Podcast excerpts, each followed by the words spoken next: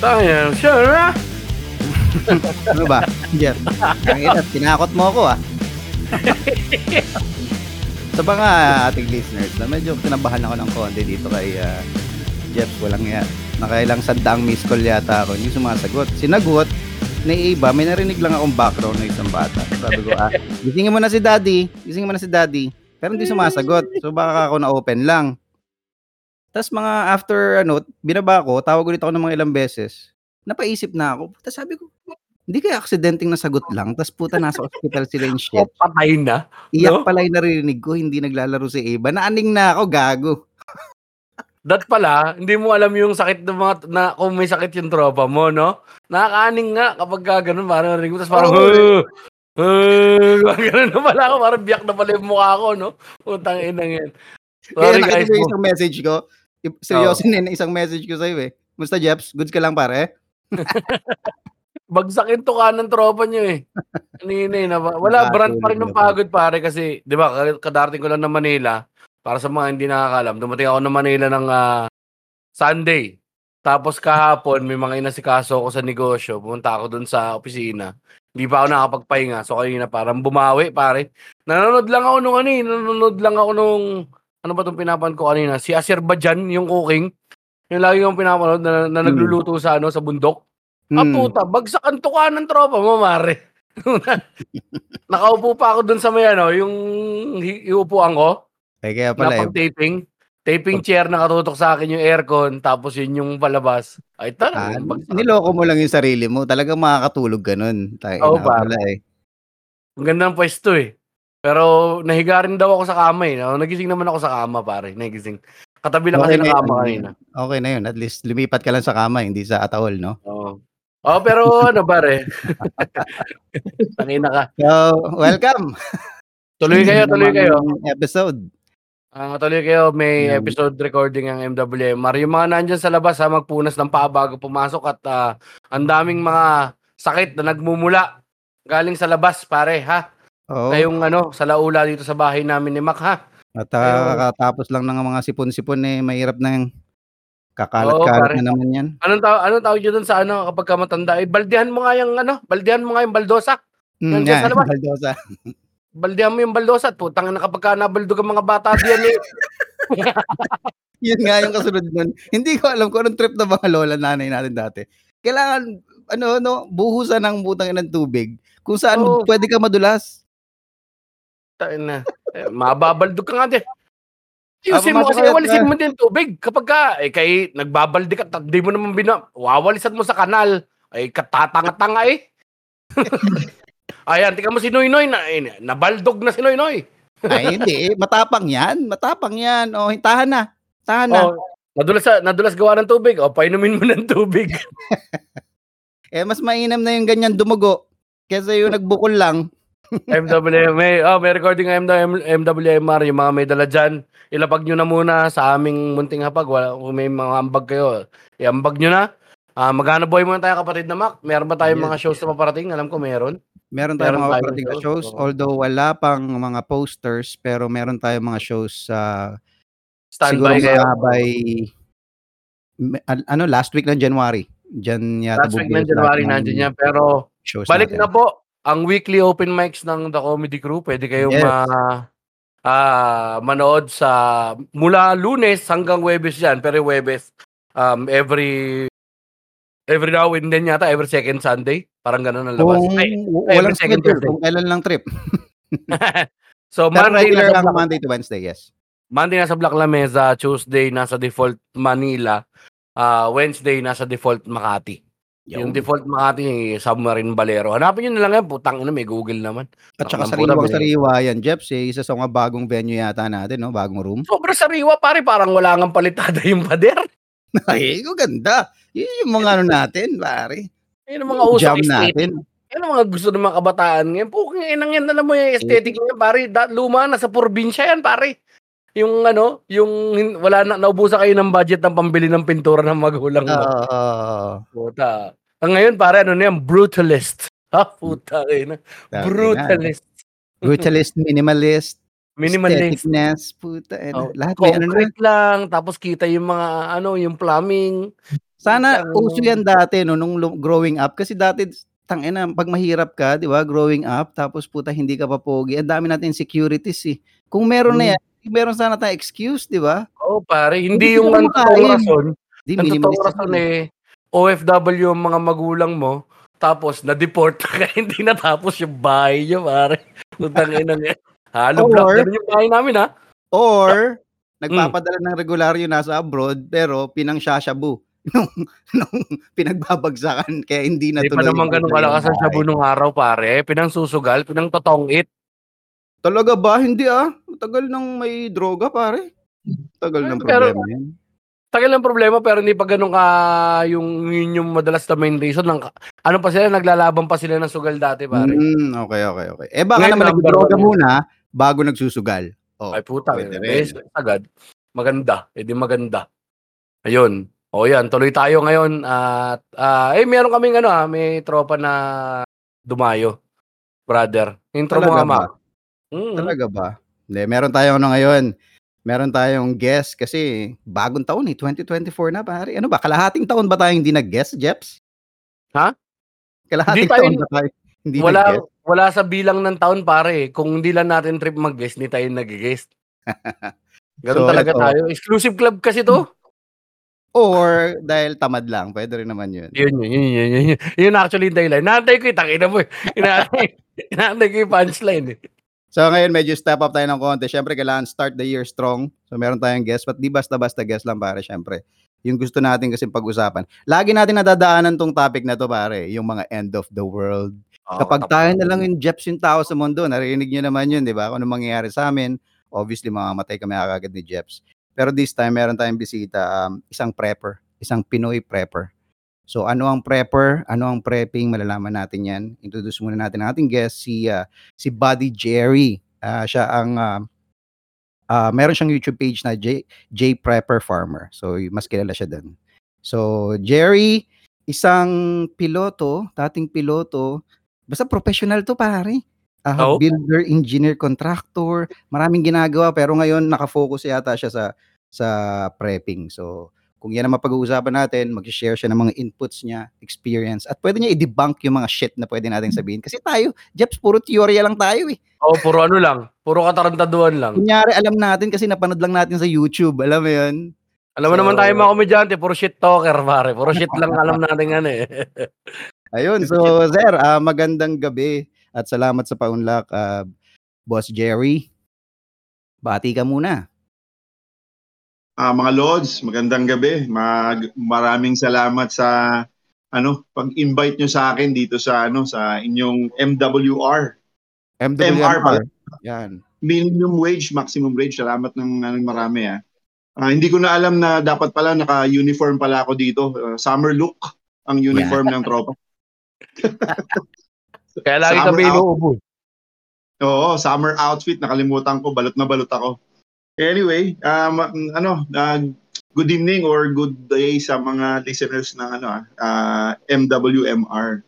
At ah, maram, again, maraming maraming salamat sa invitation nyo. Yun, um, pakilala lang ako. I'm Jerry J. Prepper Farmer sa YouTube and sa Facebook ko na rin. And um, I'm a prepper by by choice and by way of life. What I mean way of life, ano na yan eh, ah, nasa buhay na yan eh. Being a farmer, then ah, being a prep a prepper, yung alam mo yung gusto mo yung hindi ka maging biktima o yung maging statistics na kagaya ng iba na lagi na lang umi- nag-iintay o umaasa sa gobyerno o sa ibang tao para masal- masalba sila. So yun Hmm. yung isa sa mga kadahilanan ko bakit ako naging prepper. Then ah, I was I used to be an airline pilot.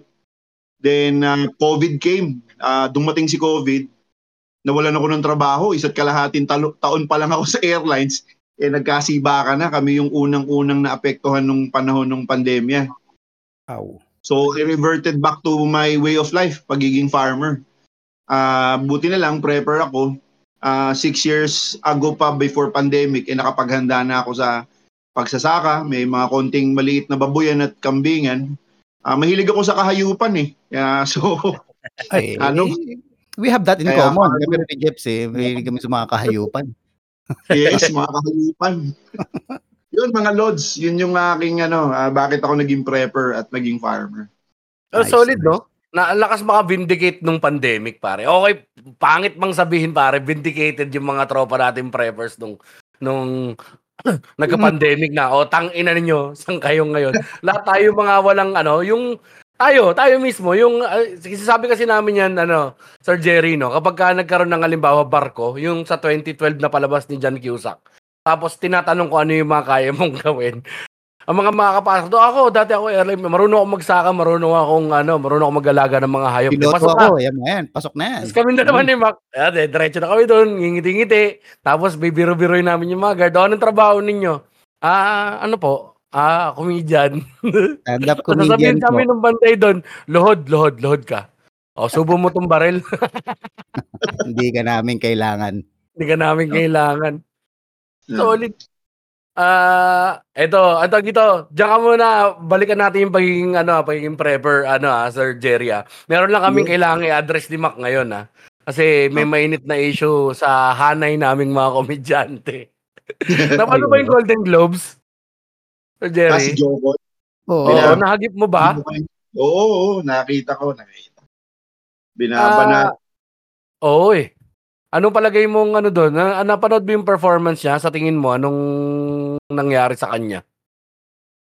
sa akin, okay lang Hmm. yung ginawa niya eh, kasi binigyan niya ng buhay yung ano eh, yung Golden Globes. Kumbaga nasimula pa lang, binigyan niya ng ano ba, yung lighter side, hindi masyadong heavy.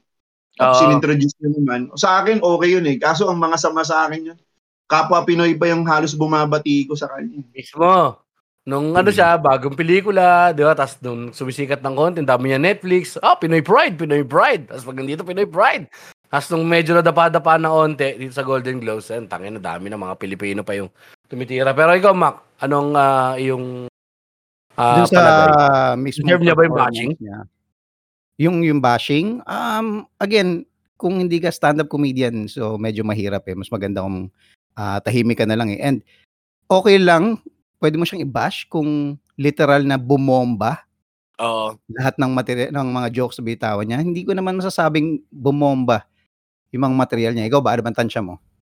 Ako mo hindi ko na lang, ano, na, naiirita rin ako dun sa mga, alam mo yun, yung parang mga tropa mo, mga basketball enthusiast na nagiging coach, nagiging analyst. Mm, oo, Ngayon, oo. putang ina, stand-up comedian naman sila ngayon, mare. Eh, Mm. kasi ang jokes, tang ina nyo. Oo. Pwedeng, Pwedeng kayo. pwedeng al- al- para alam lang nila yung ano eh, ah, yung bato ng jokes, dapat may reaction ng tawa. Na, yun, naiintindihan nila yun, which is ah, ano na madali nang intindihin yun. Pero hindi mo naiintindihan minsan kung ano yung takbo ng utak ng isang komedyante habang nasa Oo. stage, habang nagpa-perform. Mas nabubisit ako dun sa mga nagdi-deep dive kuno, pare. Na parang, puta pare, anong, anong knowledge mo dun na mag-deep dive? 'Di ba? Siguro Mm. kung may research ka man, pwede maintindihan kita on a, on a theoretical sense. Pero ano eh, para mong ino sinabihan yung, halimbawa sa mga sundalo, pare, di ba? Parang yung marine kung paano niya gawin yung trabaho niya. Di ba? Parang, Mm. puta, wala ka naman sa, hindi ka naman namin kasama sa trenches eh. Mm. You were not, ano, you were not fighting the war with us. Bakit ngayon? Why are you criticizing, pare? Di ba? Parang, Parang sa piloto, Well- kunyari, iwasan mo yung ulap, liko mo, huwag mo tamaan yung mo. ulap. Ina, malubak nga yung ulap eh. Ay, ay. Kabuisit. Pero, ayun, ako sa akin lang naman, pare. Ah, mamamatay din naman yung issue na yan. Ano naman yan? Alam mo naman mga Pinoy, sausaw, pare. Mm. Tsaka, ano, a- any chance na pwede ka nilang ibaba ng isang peg, pare, bababa ka talaga ng mga Pinoy. Ah, naman. taas ka, bababa kita ng isang peg. Tangin na ka. Masyado kang ano. Hindi naman nga din siya bumombay, pero pakita mo yung hulas ng mukha niya ng kaba, pare. Kasi hindi yun yung na-expect niya. Oo, hindi in-expect niya na response. Tapos, hindi rin siya ganun pakalaki na Yes, oo. comedian or star para makipagbakbakan doon sa mga star na nandun. Or Hmm. kung ano, wala siya nung sana may ruthlessness ka or kapal ng mukha na kaya mo talagang pagtripan yung mga yun eh. Tapos hindi kasi Hmm. siya masyado mean-spirited, si Jokoy. Tsaka hindi naman siya yung, uh, type ng comedian pare. So, Oo, medyo medyo may alam mo 'yan, hi- hindi siya ganun kapuro eh, parang hmm, teka. Plus nakita natin si Ricky Gervais. So, oo, so, oo. Big shoes diba? to fill in pare ang Ricky Oo. Gervais na hosting ng Golden Globes eh. Tapos, eh, yun nga, yun ang kailangan mo makikita rin. mo- Hindi nakikita Mm. mo nagpanic din si si Jokoy kasi nga kino-call out niya na yung mga writers. Oo, pare. Yun lang alam actually na, medyo sa, sa mga stand-up comedians, minsan ganun, kapag medyo nagpapanik na kami sa stage, kung ano na yung mga nab- na, lumalabas sa bibig, para lang, alam mo yun, Sir, Sir Jerry, yung sinabi niya na yun na yung writers na sinisisi, equivalent sa amin nun na putang ina sana hindi ko na lang binato yung joke na yun, no? Yun yun eh, yun, habang nag-open mic tayo. Kasi meron kaming Tama. practice eh, na ang tawag namin doon open mic.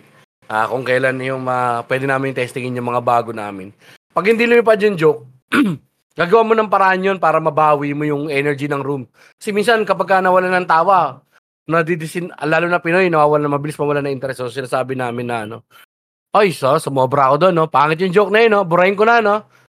Eh, hindi open mic yun, eh. Actual show yung ginawa niya, pare. So, parang yun yung Hmm. equivalent nun, eh. May nervous, ano siya. Tsaka ah, wala siya parang ewan ko, feeling ko wala ano siya, nasa uncharted ter- ano siya eh, territory or waters. Hindi yun yung ah, bar, hindi yun yung show niya eh. Host Hindi. siya ng Golden Globe, 'di ba? Parang Yes. medyo ligaw siya kaya meron ka ba? Hindi may iwasan. so, Tsaka yung ano, yung style, for Jokoy dahil hindi niya nakuha yung na-expect niya.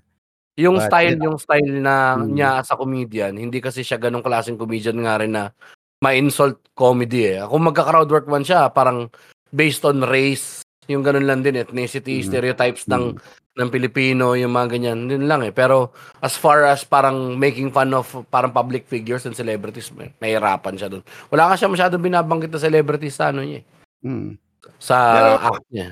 What the hell, pare, 'di ba? Again, panalo pa rin siya. Tangay na umuupo ngayon siya sa mga milyong milyong dolyar na binayad sa kanya dun sa Oo, Pag- tsaka yung views na yun, pare, publicity yun. Publicity Mm. din yun. Oo naman.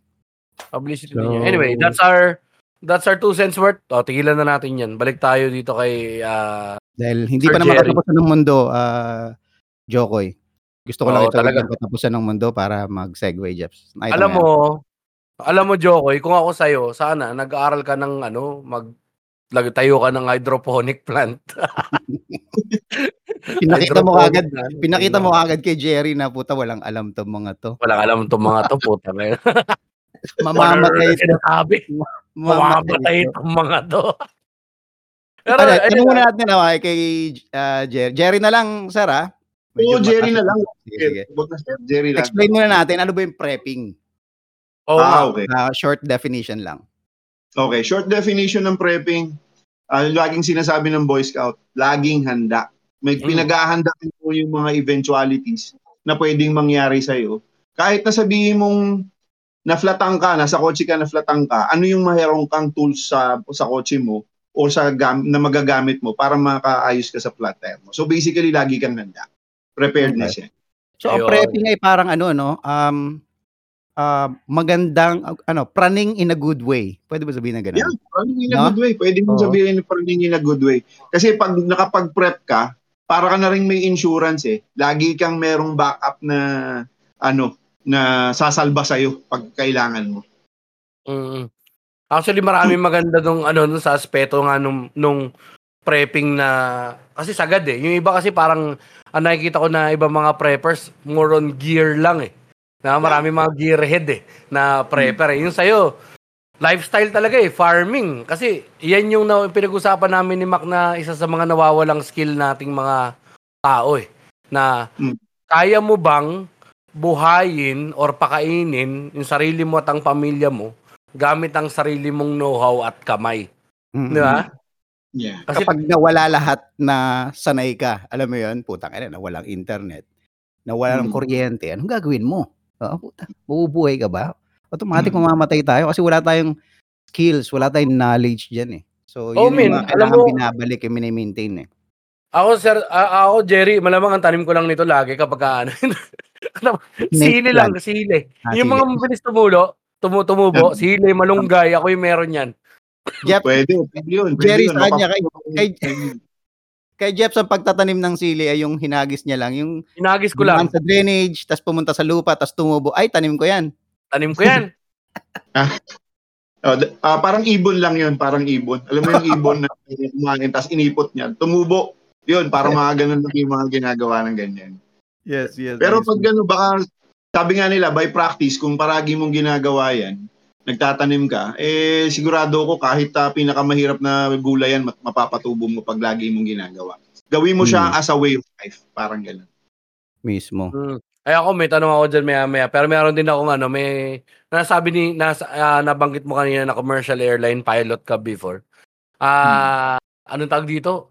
Ano yun talagang pangarap mo yun? pare nung ano? Ah, yan talaga yung calling mo nung una or parang ano, ba Ano? siya nadaanan lang? Ah, tatay ko kasi is a airline pilot din. So, Mm. naging sinundan ko yung footsteps niya. Eh ayaw naman ng grandfather ko na maging airliner ako kasi namatay yung tatay ko sa plane crash. So, Ah, okay. naging civil Wow. engineer muna ako bago naging airline pilot. Ba? Mga multi ano ka rin pala, parang ah, multi-career din dapat. Ano tawag dito? Ang tanong ko, bakit nga ba nalulubak yung eroplano kapag ka dumadaan sa ulap? Ano bang scientific explanation ng turbulence na yun? Bago mo ituloy yan, Ulap, Jerry, kaya niya tinatanong niya kasi tuwing bumabiyahe kami niya ni Jeps at medyo umaalog-alog na, yung kamay niyan, kung pwedeng bumaon sa hinahawakan niya. Kaya hindi ako lumalapit dyan kapag ganyan. Kasi pag nahawakan niya sa braso, babaon yung kuko sa balat mo. So, ganun siya Mm. kapraning sa turbulence. Okay, go. So, explanation lang naman yun, scientific explanation yun. Pag pumasok sa ulap, medyo dense kasi yung cloud eh because of moisture tsaka condensation. So Mm. may mga tubig yan involved tapos yung ulap kasi yun yung nakakapagbigay doon sa sa eroplano ng medyo friction o yung laging binaba, may binangga siya na may density. So Ah, okay. doon naman yung lubak na yun. Ngayon, ang mga airliners naman, kaya nila nililiparan ng mas mataas sila sa ulap para maiwasan din yun. At saka kahit papano, pag nasa taas kasi sila nung mas mataas sila, let's say 30,000 feet, less dense yung air. Kumbaga mas mabilis yung takbo nila, nakakatipid sa gasolina, sa fuel. Mm. Hindi ba kami dapat matakot sa ganun? Takot pa rin. Matakot ka pag maliit, matakot ka pag maliit na eroplano yung dala mo. Siyempre, kasi yung eroplanong maliliit, ah, nabubugbog yan. Baka magkaroon ng structural failure yan. Maputol ang pakpak, mabali ang flight controls. Ah, yun, yun ang medyo nakakatakot. Nangyayari yan sa mga maliliit na eroplano na hindi properly maintained. Pero sa mga airlines naman, kasi properly maintained yung mga eroplano na yan, at saka medyo makapal-kapal yung structure niyan. Kaya huwag ka matakot. Matakot ka sa ano, sa mga pilotong walang ano, walang tamang pag-iisip. Ayan. Yung Anong, doon anong ibig sabihin nun? Sira ulo Kasi minsan may mga mga piloto na distracted Mm. na minsan because of distraction hindi sila makapag-focus sa pagpapalipad nila. O minsan may mga piloto may pinagdadaanan ah ang dami din yung sa German Wings ba yun?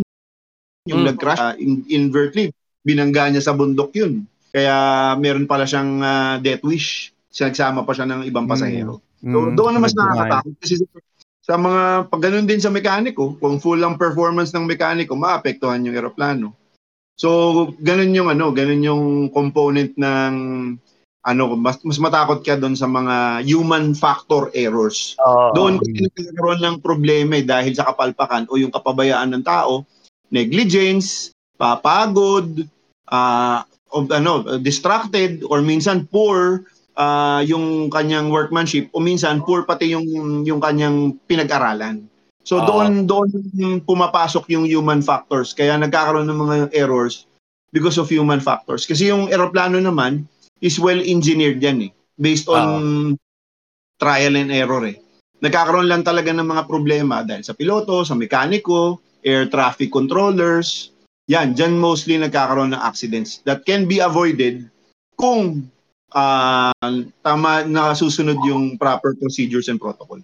Mm. So dapat pala Oo. bago sumampay yung mga pasahero sa eroplano, ando doon dapat yung piloto sa pinto, no? Para may chance Oo, tayo na yung piloto. Kumusta? Oo. Okay ka lang. Okay lang. Okay ka lang?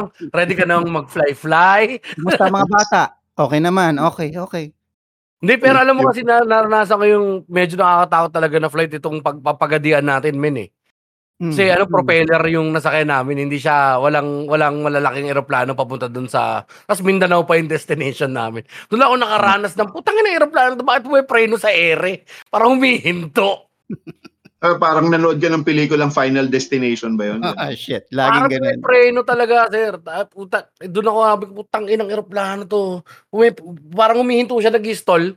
Tapos saka siya Ah. didiretso ulit. Nararamdaman mo talaga na merong stopping na nagaganap eh. Kapag ka naanuhan siya. So siguro, yun, isa pan tangin ng trauma ko talaga hype.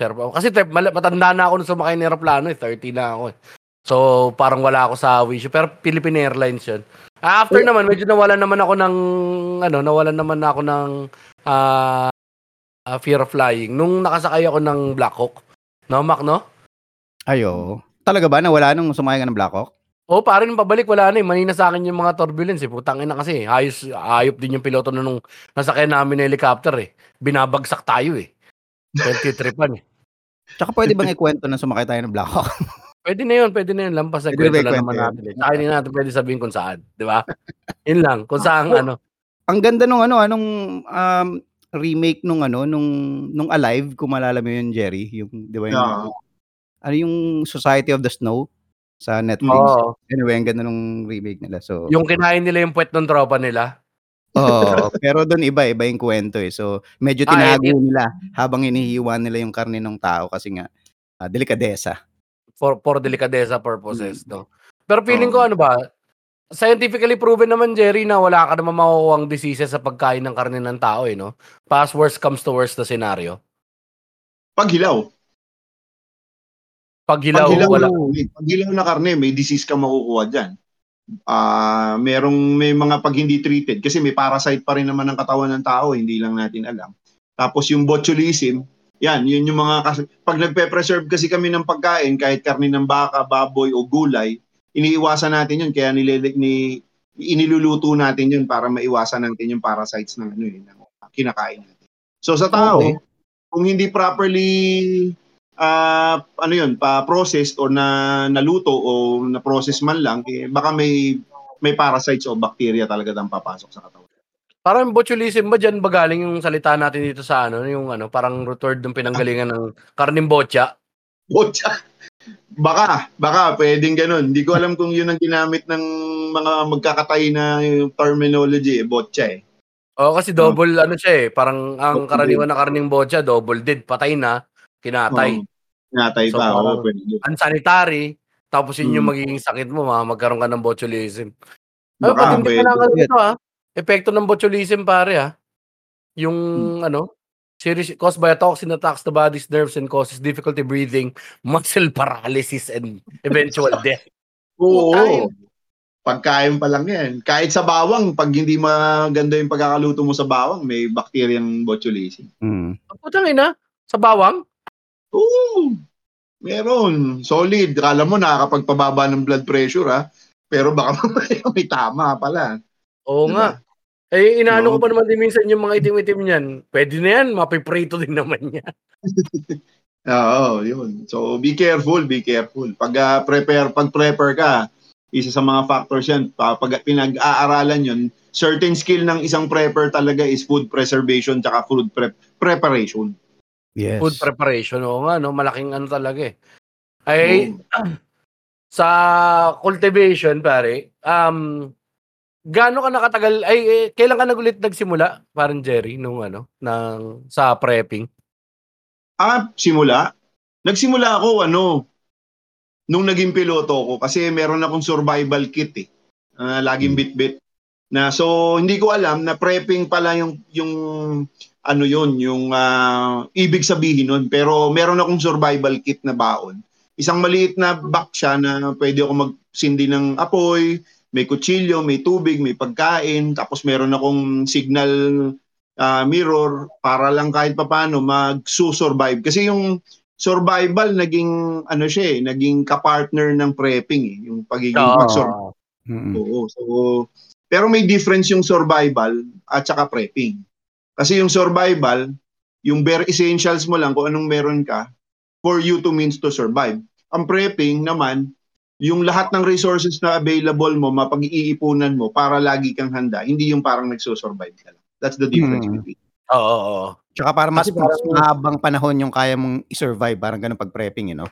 Yes, oo. Hmm. Yun yung Oo, pagkakaiba. tsaka ano siya eh, with, with, with, with certain, ano eh, may, may certain modern comforts ang prepping as opposed to survivalism na Oo, bare naman. necessities eh, di ba? Oo, parang ganyan. Parang ganun yung ano, yung ah, story niyan. Pag sa survival kasi, we were talking about parang si Bear Grylls. Pag ah, prepping naman, yung parang napanood natin yung Last Days, ano ba yun? Yung na- sa Netflix. Ah, yung bago yan sa Netflix. Ano yung Ano? movie?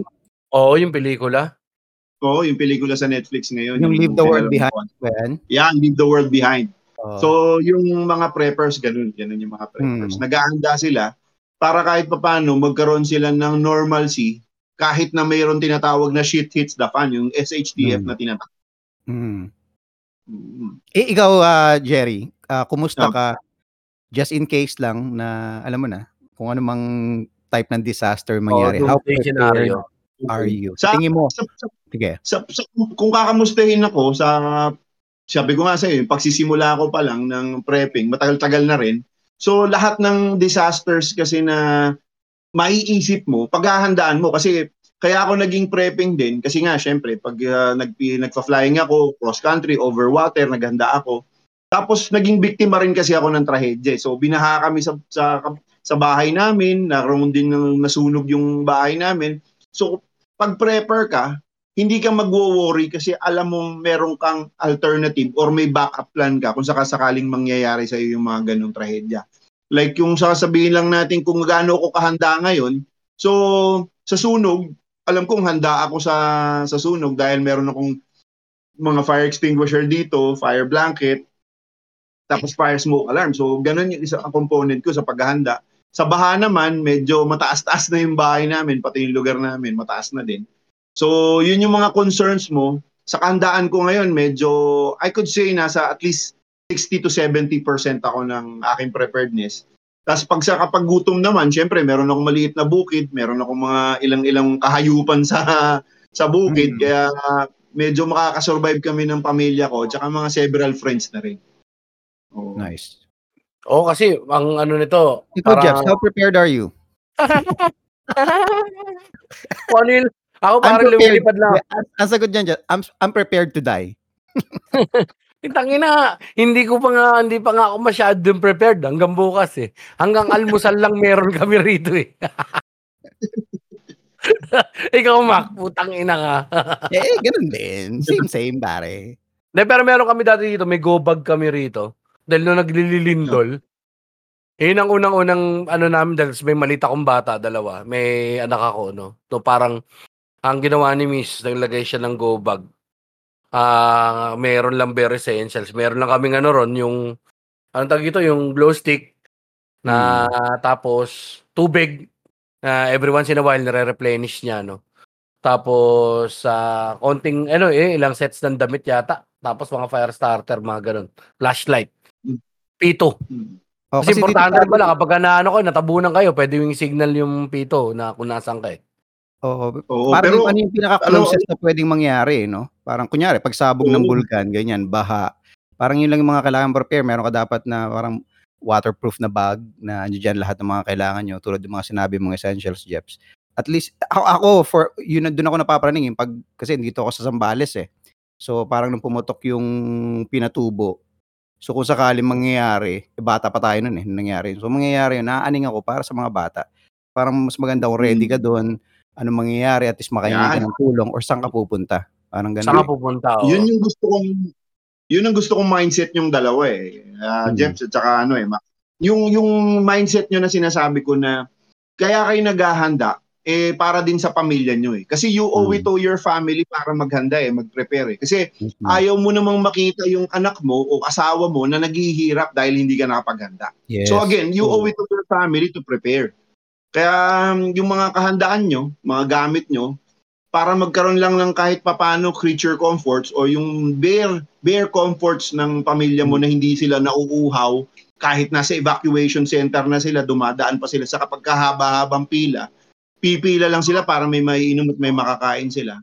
May kung maiiwasan mo yun, ah, hanggat maaari gawin natin.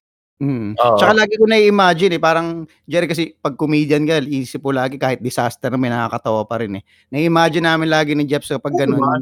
yung, yung, May yung mga pamilya nakakatawang mo, moment pa rin kahit disaster. oo. alam mo, yun, yung pamilya mo walang, walang pagkain tapos o kaya may nangyayari sa pamilya mo tapos ikaw wala kang magawa. Parang useless kang tatay. Yun yung pinaka ah, number one fear na nai-imagine ko Oo. lagi kapag nagkaroon ng trahedya, yung wala ka man lang nagawa. Tangina, wala you didn't even try.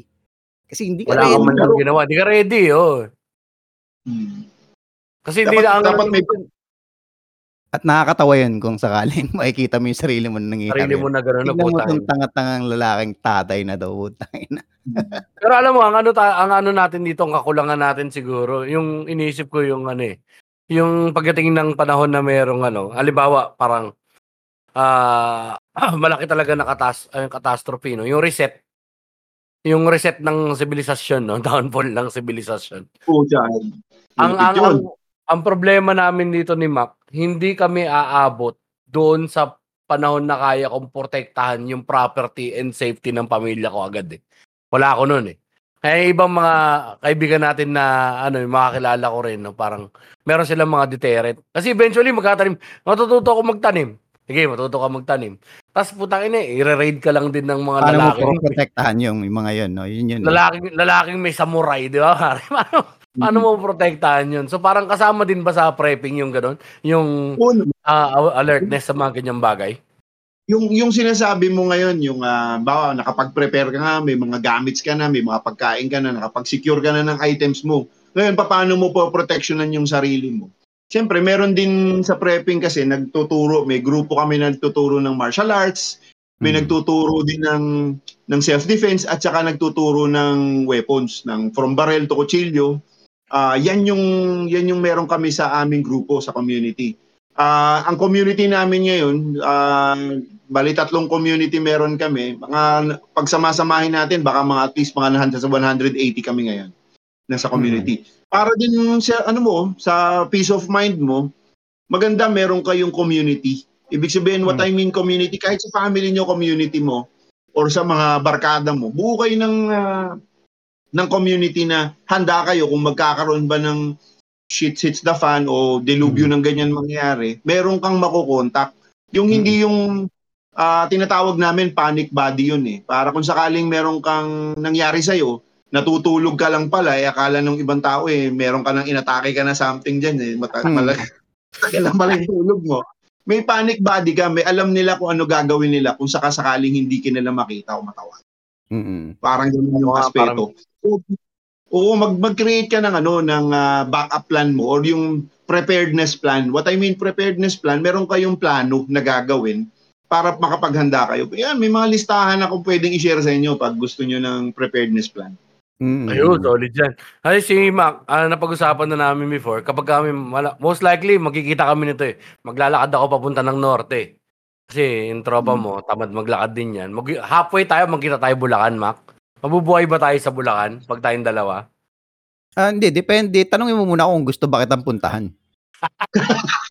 kasi ako, Ako, safe ako, safe ako dito, kasi- Jerry, sa norte. eh. May dagat, da- may dagat dito, may bundok dito, may tsunami, akit akong bundok. Magutom, meron dagat. Nam, nang, namimingwit ako, nag-fishing ako. So, mabubuhay ako eh. Etong Alam mo kasi dito, ang sa, oh, problema. pare, tangin eh. Rock and roll kasi dito sa tinitiran ko. eh. Kapag magkaroon ng doomsday scenario dito, or ng kahit anong ano, parang, eto yung lugar ni Negan eh. Dito maglalabas ng Negan eh, sa Tondo, pare. Yung ano, may mga warlord, pare. Magkakaroon ulit ng Ah. warlord dito, balik sa feudal, sistemang feudal dito sa Maynila eh. Tondo, pare. Sabi sa'yo, putang ina, the one with the bigger butt always wins dito, pare. Yung may malaking stick, yun yung pinakapananong tao rito. Tondo, tondo pala yan eh. Agawang kayo dyan pag nagkakaroon ng Oo. pag-dilubyo. Agawang kayo dyan. Patayan dyan, patayan. Bakbakan dyan. agawan talaga ng resources dito sa malamang ano ako mag-journey up north ako. Tapos dahil alam ko si Mac marunong mangisda eh. Oo, buhay ako, pare. Kaya ko siyang yan eh. survival skill ako, wala ako. wala ako. Oo, kasi Oo. ah, lumaki ako, bata pa lang kami, tinuturuan na kami mga gani eh. Well, parang natin noong 90s kasi normal yun, pag- lalo pag na, malapit ka sa bundok, sa bukid, sa dagat. Maraming matututunan, mag-trap ng ibon, manghuli ng bayawak. Parang automatic yun eh. So naka-instill na yun sa sa utak mo eh. Kaya nga nasa Mm, preppers. By the way, sa mga interested na ano na sa mga prepping, may FB group ang ah, Pinoy Preppers. So pwede kayong mag-join diyan. So, Yes. oo. lahat ng mga information. So, tapos tayo sa natural disaster. Ah, for, for example, kung ang war, pwede mong, ano eh, isa rin sa mga pwede nating paghandaan, di ba? Oh, Jerry? Oo. gera. I mean, malapit din tayo dyan. Actually, mas malapit yan compared sa the big one o kung ano man eh. Parang feeling ko lang. So, ha- Mm. ha- paano, paano dapat mag-prepare for a war? Okay. Yung yung yung sa war talaga ngayon ng medyo interesting topic ngayon sa preparedness community eh. Mm. Ah, actually tong tong pagpasok ng pandemya tsaka nung invasion ng Ukraine at tsaka tong West Philippine Sea na issue, dumami ang mga preppers sa buong Hmm. ah, Pilipinas. From 8,000 naging 17,000 ah, members ngayon ng Pinoy preppers. Ah, lumaki ang ah, ano, yung grupo na yan. Mm. Kasi yung issue nga ng gera, napakalaking problema yan kung sakasakali ang laging ini-issue natin ngayon is yung i-invade daw tayo ng China. Mm. Eh, pero kung being realistic, the numbers are here na eh. Dapat talagang paghandaan natin. Kung titignan mo na lang yung invasion, high, highly prob- probable ang mangyayari. Kasi imagine mo bakit mag magdadala ang Amerika o ibang nation ng katakot-takot na sundalo ngayon at saka equipment dito sa Pilipinas mismo sa EDCA sites nila. Kung papansinin mo, pagpasok ni BBM, naging four times na dami ng US ah, military dito sa Pilipinas. Bakit? Kasi nga, dahil sa China yan. Eh, ikaw ba naman maghahanda ka dahil wala lang? Magpapadala ka lang ng sundalo sa Pilipinas dahil wala lang? Dahil alam mong pwedeng may mangyari anytime. Mm. So yung gera, highly highly probable na mangyari yan within the next baka tong taon na to or next year. So ang tanong Ayun. niyo kung paano, paano makakapaghanda ang mga Pilipino para sa ganyan, eh I would suggest get out of Manila. Why get out of Manila? Tapos yung lumayo kayo sa mga highly uh, militarized area at saka high, yung, yung utility areas natin like tubig, kuryente, ah, mga infrastructure natin. Mm. Yan yung mga lumayo kayo ng konti. Kung meron kayong backup sa probinsya na bahay ni Lola, bahay ni Tita, mag mag mag mag-build up na kayo ng stockpile niyo doon kasi nga highly probable yung pwedeng mangyari doon. Build up your your plants there, mag-ayos na kayo doon, magtanim-tanim na kayo. Hanggang ngayon, paano kayo makakapaghanda? Kasi kung mangyayari yan, eventually, aalis tayo sa Maynila dahil highly targeted ang Maynila sa pagdating ng gera or invasion. Kahit World War II pa yan, kahit World War, yung Spain pa lang, colonization ng Spain, eh Maynila na talaga ang binakbak, binabakbak. Oo. Tsaka Oo. unang, unang pipilayin yung supply eh, no? Kuryente, Yes. tubig, yan talaga eh. Tsaka ano, Military- sentro ng gobyerno. Yeah, center of the government, military infrastructure, at Hmm. saka utilities natin. Yeah, again, tubig, kuryente. Para pilayin ang ekonomiya natin. Pag, pagpilay na kasi ang ekonomiya natin, magkakagulo tayo, hindi natin alam kung sino yung nagli-leader sa atin para makipag, makipagbakbakan eh. So, ako ayokong umasa sa gobyerno natin na tutulungan tayo bawat isa dahil ilan na tayong Pilipino ngayon, 110 13 million Pilipinos na tayo. Tingin mo ba kaya tayong tulungan ng gobyerno natin Sa- Mm. So again, yung sinabi ko kanina na ayoko namang umabot yung pamilya ko, pamilya nyo na makikita nyo nakip pumipila sa evacuation center, humihingi ng tulong, wala tayong magawa. Kaya Yes. mas maganda, meron na kayong naka- naka-stockpile o naka-ready items doon sa probinsya nyo or kamag-anak ng ganito nyo o kay, kay Mac. Punta tayo lahat ka lugar ni Mac sa Zambales para malayo Oo. tayo sa ah, ano sa gera na yun. Oh, Oo. yes, tina- tinatawagan ko po lahat ng Pinoy preppers na kung sakali mayroon ka ng trahedya, punta po kayo sa akin dahil mas secure ako pag andito kayo. Diba? Panghingi Yun ka na. Pangina mo, kilala na kita, buraot ka ng MRE. Oo, talaga. Buburaot ng MRE. Pare, gandang kutsilyo mo ah. Ilan yan? May kapatid ba yung kutsilyo na yan? Alam mo yung tipo, yung tipo Mm. ng tao na 'di ba sa select of friends na nakapaligid sa iyo, parang pag pag nagkaroon ng kunyari na stranded ka sa isang lugar, may mapipili kang kaibigan na gusto mong kasama eh, no? Oo. Kaibigan ka kasi yun yung masipag, maalam, madiskarte, yun yung mga MacGyver mong kaibigan. Yun yung masarap na kasama eh. At hindi ako yun. At hindi Isa yun, malaking. Ano liability. Ikaw ay liability. Yes, yes. The big L. Isa akong malaking liability. May, pre, may pre-existing condition. Oo nga, tama, tama ka, Jeff. Ako yung anong babarilin. Barilin nyo na ako. Alagaan nyo na lang yung mga anak ko. Hindi, Oo, total yun. sinabi na ni Jerry ngayon na pwede naman palang kainin ng karne ng tao at lulutuin lang, pare. Ikikip kita. Oh, pare Malaki instant Tosino yan, na ako pare. Instant Ah. tosino. Ah, pwede. Mer- hindi, pero ano ba, meron din ako na alam yun na praning din. Meron din sa ano. Kasi most most of the time talaga, ang mga kinapapraningan mong bagay, may, may hints of truth yan eh. Ako Hmm. nung nakaraan, napraning ako yung bagsak ng economy. Yan ang mas mas nakata- nakakatakot yan eh. Yung ganyang klaseng warfare kaysa yung talagang ano, parang boots on the ground na warfare. Mas nakakatakot yan eh. Yung ano to eh, decay from within yan pare. Yung nga nangyari sa Zimbabwe, bumagsak yung pera nila pare. Noong una, inisip ko, mag-invest daw dapat. Di ba, nag-isip ako, saan ko itatago na yung savings ko? Lalo sa mga tropa nating may pera nakatabi sa bangko, no? Saan ko itatago yung pera ko? Anong klaseng ah, foreign exchange ba to? Gagamitin ko ba? Ah, bibili ba ako ng ibang currency? Eh, problema, lahat ng currency ng ano, ng ng ah, buong ah, mundo, medyo nagkakaroon din ng struggle ko konti lang yung pwede mong bilhin. May nagsabi, ginto daw. Pero ngayon, na- na-realize ko sa ginto, tama naman nga, ginto, in case mga ano, yung ginto, pwede mo i-trade. Ang Hmm. problema mo nga lang sa ginto, men, huwag kang bibili, may naba, may napanood ko ng bago. Huwag kang mag-invest sa jewelry kasi binabayaran mo yung labor ng pagbuo ng jewelry. Hindi yun yung actual value in gold. Kung bibili ka, bumili ka bullion Mm.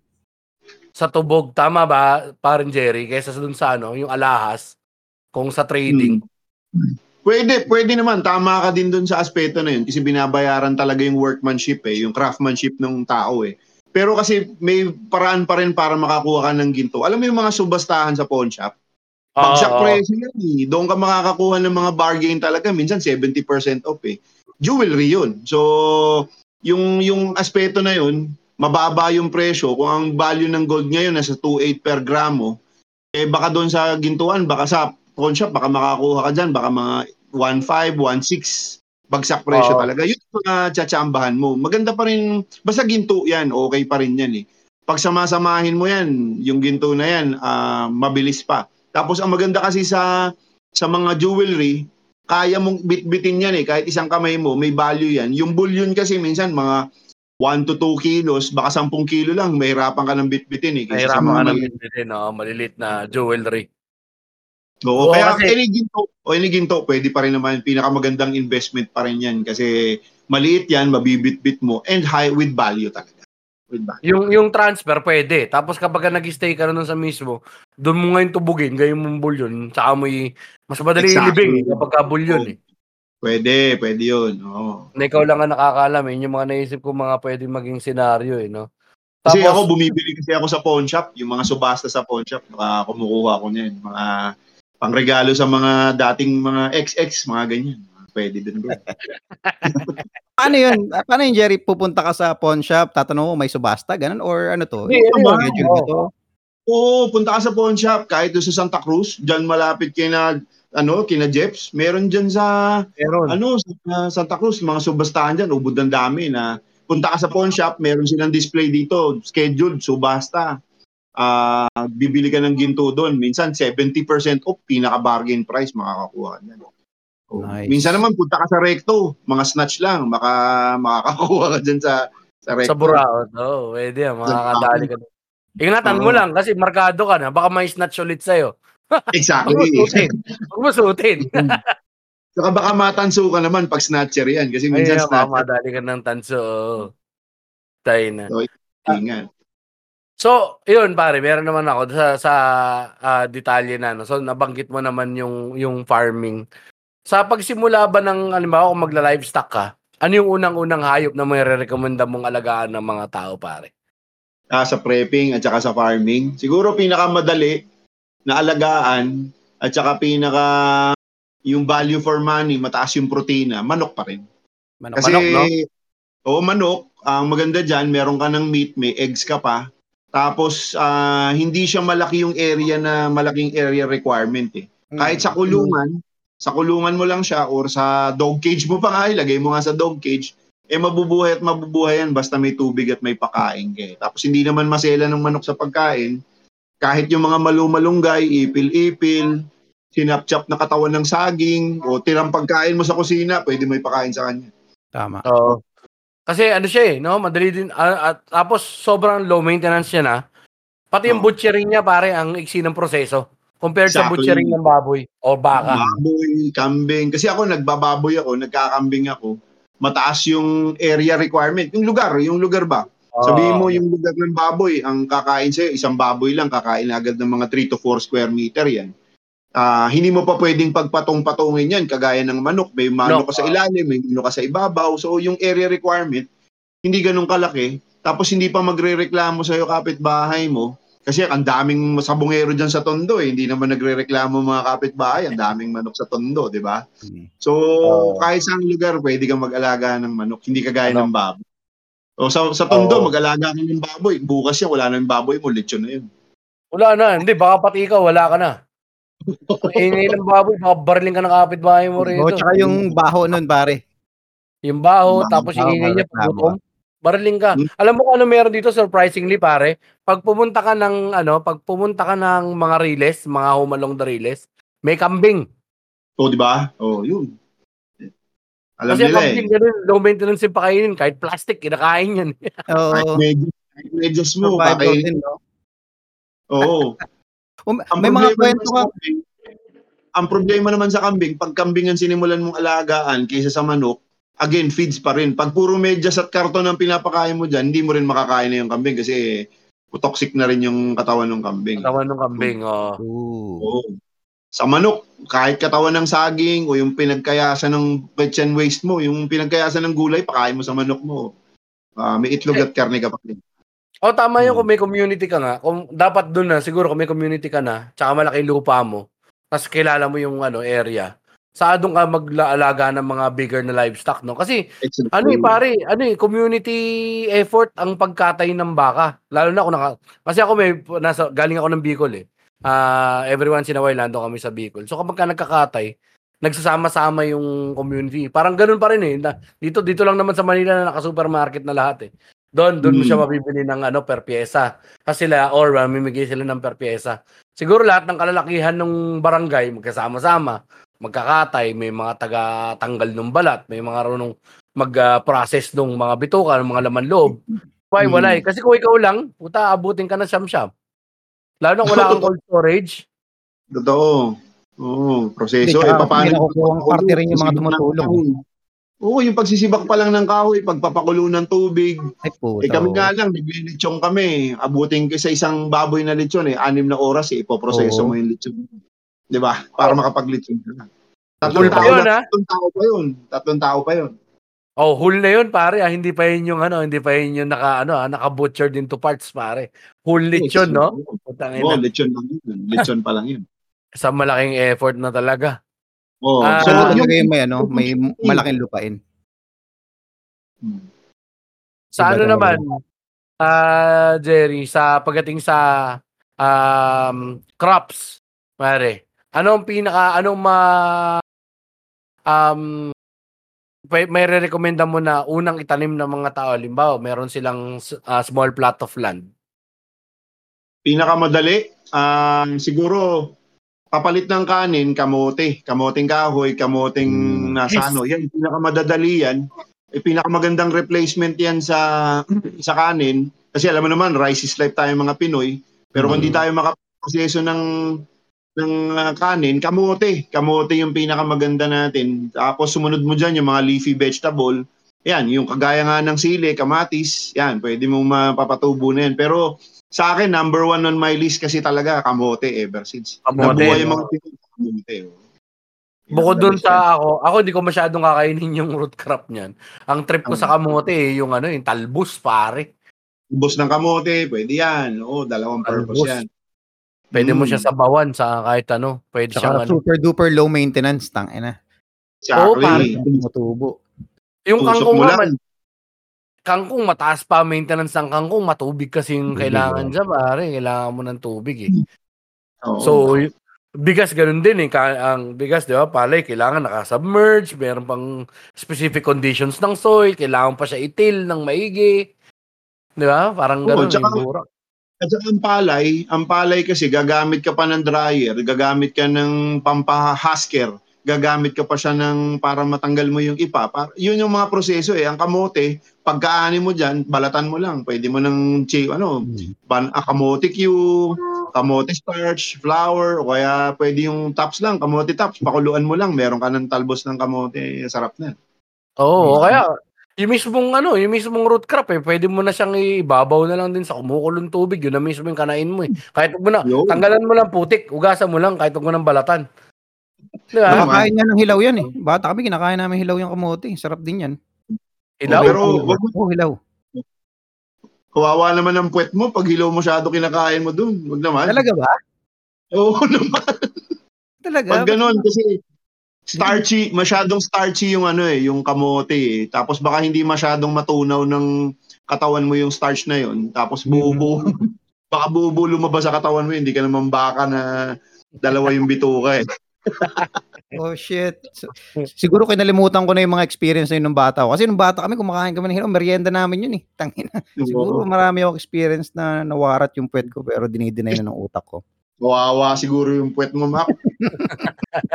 Kaya pala ganito Lubricated na kalawang, Jerry. Lubricated na. Putay na.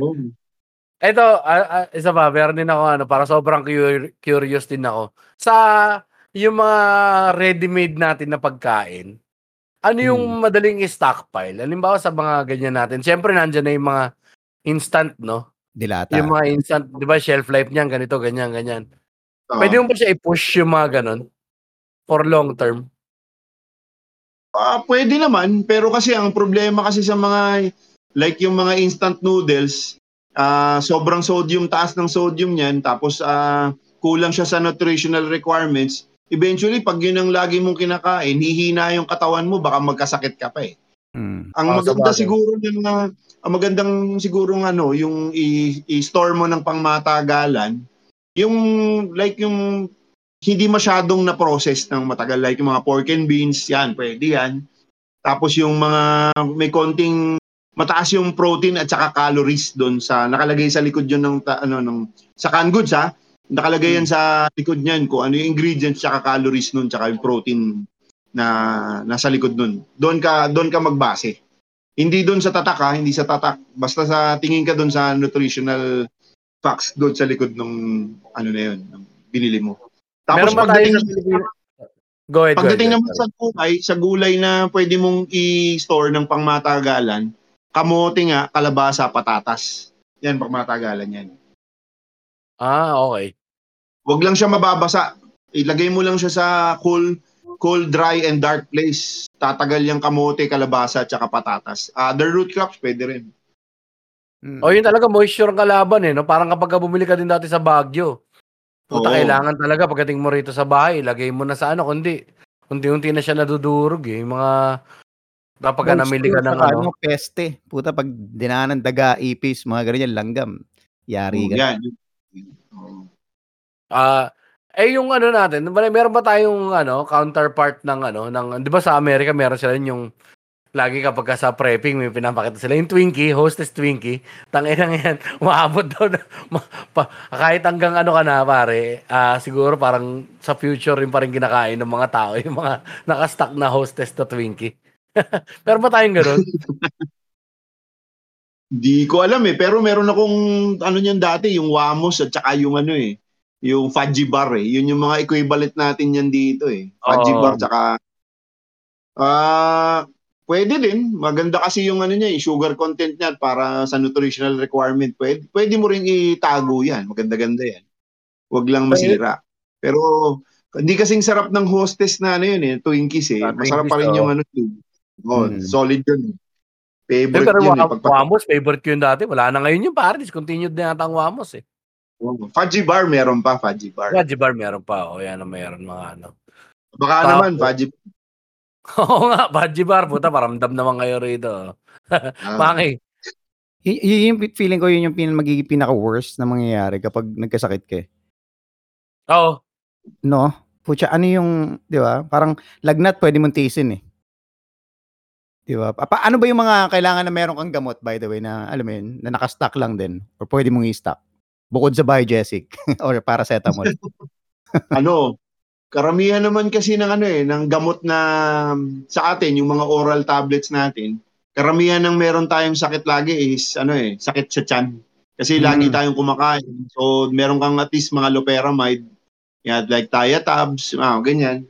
Tapos yung Kremil S, kasi nga, ano, yung antacid, yung medyo minsan masyadong salty or acidic yung kinakain natin. Para kahit papano hindi maapektuhan yung buong katawan, then mga sakit sa ulo like paracetamol, any biogesic, bioflu. Tapos ano, um, ayan, mga gamot sa lagnat, mga tempra, tapos ano, pinaka isa pang yung mga maintenance meds kung meron kayo like uh, mga Ako. sa sa sugar mataas yan. Yan yung i-keep mo. Ah, lagi kayong may stock niyan kasi minsan pag nagkaubusan yan kagaya sa pandemic, nagkakaubusan talaga ng gamot noon nung panahon na yun. Sa mercury drug, tapos walang stock or minsan ration pa yung gamot nyo. So, minsan pwede ka mag-stock niyan tapos mag-request ka na rin sa doktor mo kung may tropa kang doktor o may girlfriend kang doktor, magpareseta ka na ng mga gamot like antibiotics para pinakamaganda sa yan eh kasi antibiotics ah wag mo lang abusuhin pero nakakagamot talaga yan nakakapagpababa ng any sakit sa katawan natin. Actually, alam mo napanood ko yan, pare. Sa, sa ano na eh, mga, meron ako mga napapanood na mga surprisingly no, sa anime ko napanood to. Na ah yung ang, ang ang premise kasi niya is nag-reset yung society. Tapos modern man, may modern man na try nila reinvent ulit yung mga yung comforts. Isa daw talaga sa nagpa-prolong ng buhay ng tao is antibiotics eh. Anong may invento yung antibiotics kasi nga dahil nga sa dami nga din na yung mga sicknesses na gawa ng bacteria saka sa ano. So parang ay, hindi naman natin kayang iyan yan, ibalik agad yan. Halimbawa kung sakaling ano, sakaling ah magkaroon nga ng ganun parang void century no, nawala lahat ng technology.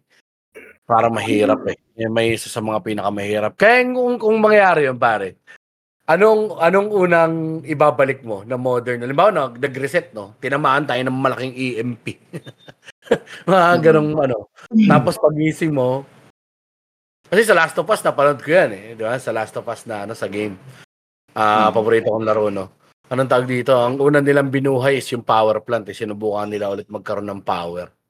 Yun yung unang-una nilang ginawa. Kung ikaw naman sa community niya, di ba, meron ka ng gano'n, nabubuo ka ng community. Saan mo siya isi-situate? Tapos ano yung unang-una ninyong mga necessity, co- creature comforts na ah ibabalik mo if ever. Paprojectin mo. Kumbaga ikaw yung nagli-lead ng community. Ah. Okay. Ako ako I'll do the same. Ah, power and water. Ah, basic utilities. Power and water 'yan. Kasi kung may community ka, isolated naman yung community mo, all you need is power and water para makapaging maging sustainable yung community nyo. Ah, kasi with power and water, ang dami nyo nang magagawa eh. Ah, makakapag-process kayo ng pagkain, makakapag-process kayo ng materials for for clothes and shelter, Hmm. tapos pati yung mga equipments, pati yung sabi mong creature comforts. Pucha, kung may power ka, tapos may water ka, puta, may swimming pool ka na, nanonood ka pa sa flat screen TV mo kahit mga reruns ng mga pelikula, di ba? Oo. So, yun, yung mga ganun. Importante kasi yan eh. Lalo na sa gabi, pag ah, walang ilaw, alam mo yung psyche ng tao, Yes. pag madilim, alam mo yun, yan eh, ah, kung ano-ano pumapasok sa pagkatao ng tao pag madilim eh. Nandun Mm. yung fear, nandun yung anxiety, nandun yung kahit sa mga bata pa lang yan, mararamdaman mo yan. Kung, kung maliwanag ka, ano yun, makakaroon ka ng security sa pagkatao mo Oo. dun sa sa psyche mo, medyo magano ka, ah, ma, ma, ma- magkakaroon ka peace of mind pag maliwanag. So, yung power, ano, well, babalik ko power and water talaga. Major Tama. utilities. Saka kasi kapag nandun na yung ano, power, pa- ano na sunod na dyan, refrigeration. Sobrang Yes, taken oh. for granted, pare. Refrigeration, pare. Ang laki din na naging impact niyan dahil, di ba, may mga napag-usapan namin dito sa ano, nap- napag-usapan namin dito sa podcast before yun na may mga pagkain sinabi doon na hindi natin kinakain before kasi wala pang refrigeration techniques. Tulad ng Oo. dugo. Hmm. Tapos yung ah, pagkain na ganito, yung so hindi mo ma-store, mabilis mag ano, mag-turn bad yung mga Tsaka nasa tropical tayo eh. Oo, tayong tropical. yelo. Sobra, Diba? kailangan ng refrigeration. Then As next doon, kapag may power ka, communication, men. Sunod-sunod. Power eh. Hmm. Kahit yung two-way radio system, pwede. Yo, totoo yun. Kasi mga experience ko naman din sa ibang disasters, power talaga yung kailangan for communications, pati logistics mo, lahat yan, kailangan mo yan. Pati sa medical mo, kailangan nyo power eh. Yun yung mga tingin kong unang-unang ibabalik, kailangan maibalik natin agad. Ang pinakahuli ko naman, na gustong ibalik, politiko. Congress, mga politiko. talaga yan, oo. Hindi ba magkakaroon So- din ng, ah, ng politics kapag nasa isa kahit maliit na community ka eventually? Meron yan. Lagi namang may ganun. eh. May politika talaga. Kasi may faction-faction din. Minsan kahit community.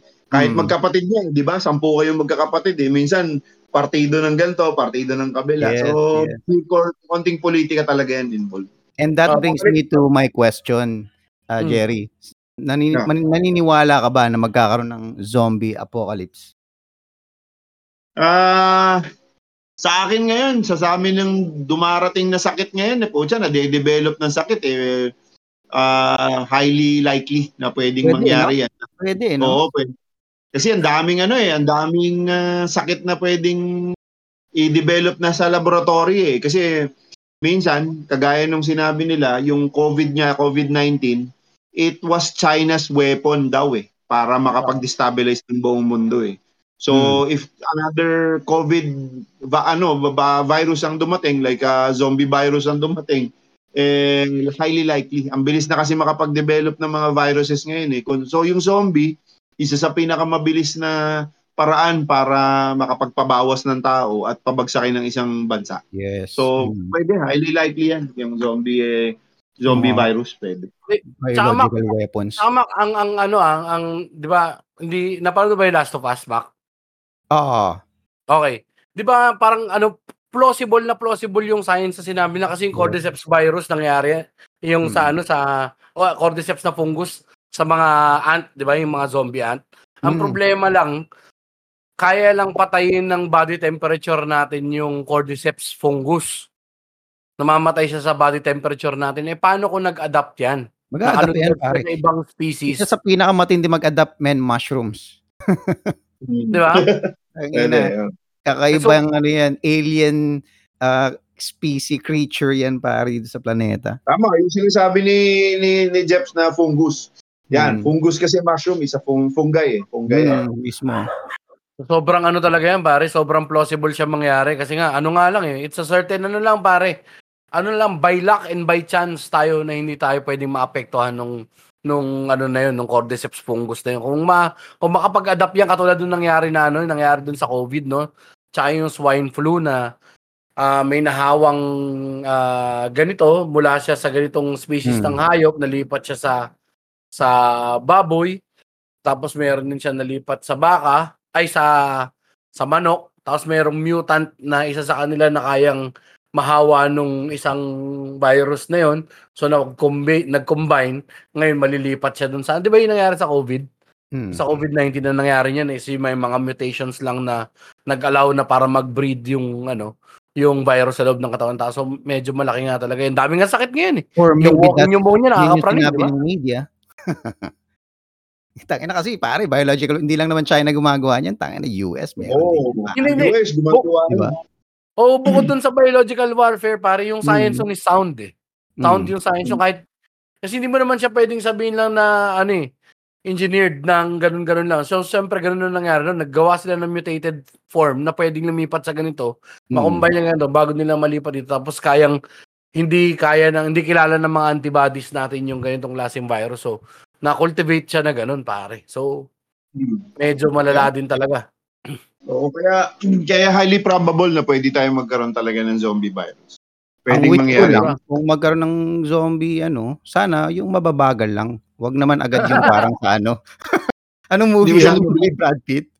Oo, yung Oo. ano, ano, Z? Puta, ayoko yung gano'n. Tsaka yung kay ano, kay Will, yung I Am Legend, di ba? Puta, ayoko Ay, yung mga, okay. takot yun.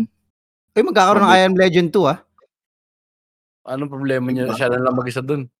Oo nga, hindi, Aso. pero, hindi ko alam kung ano tatakbo na story, pero interesting yan. Maganda rin yan. Oo, interesting yun. Pero Anong yung, yun, pinakapaborito mong ano, Jerry? Um, mga ganyan, mga survival or mga prepper movie. Meron ka bang top 3 or mare-recommend?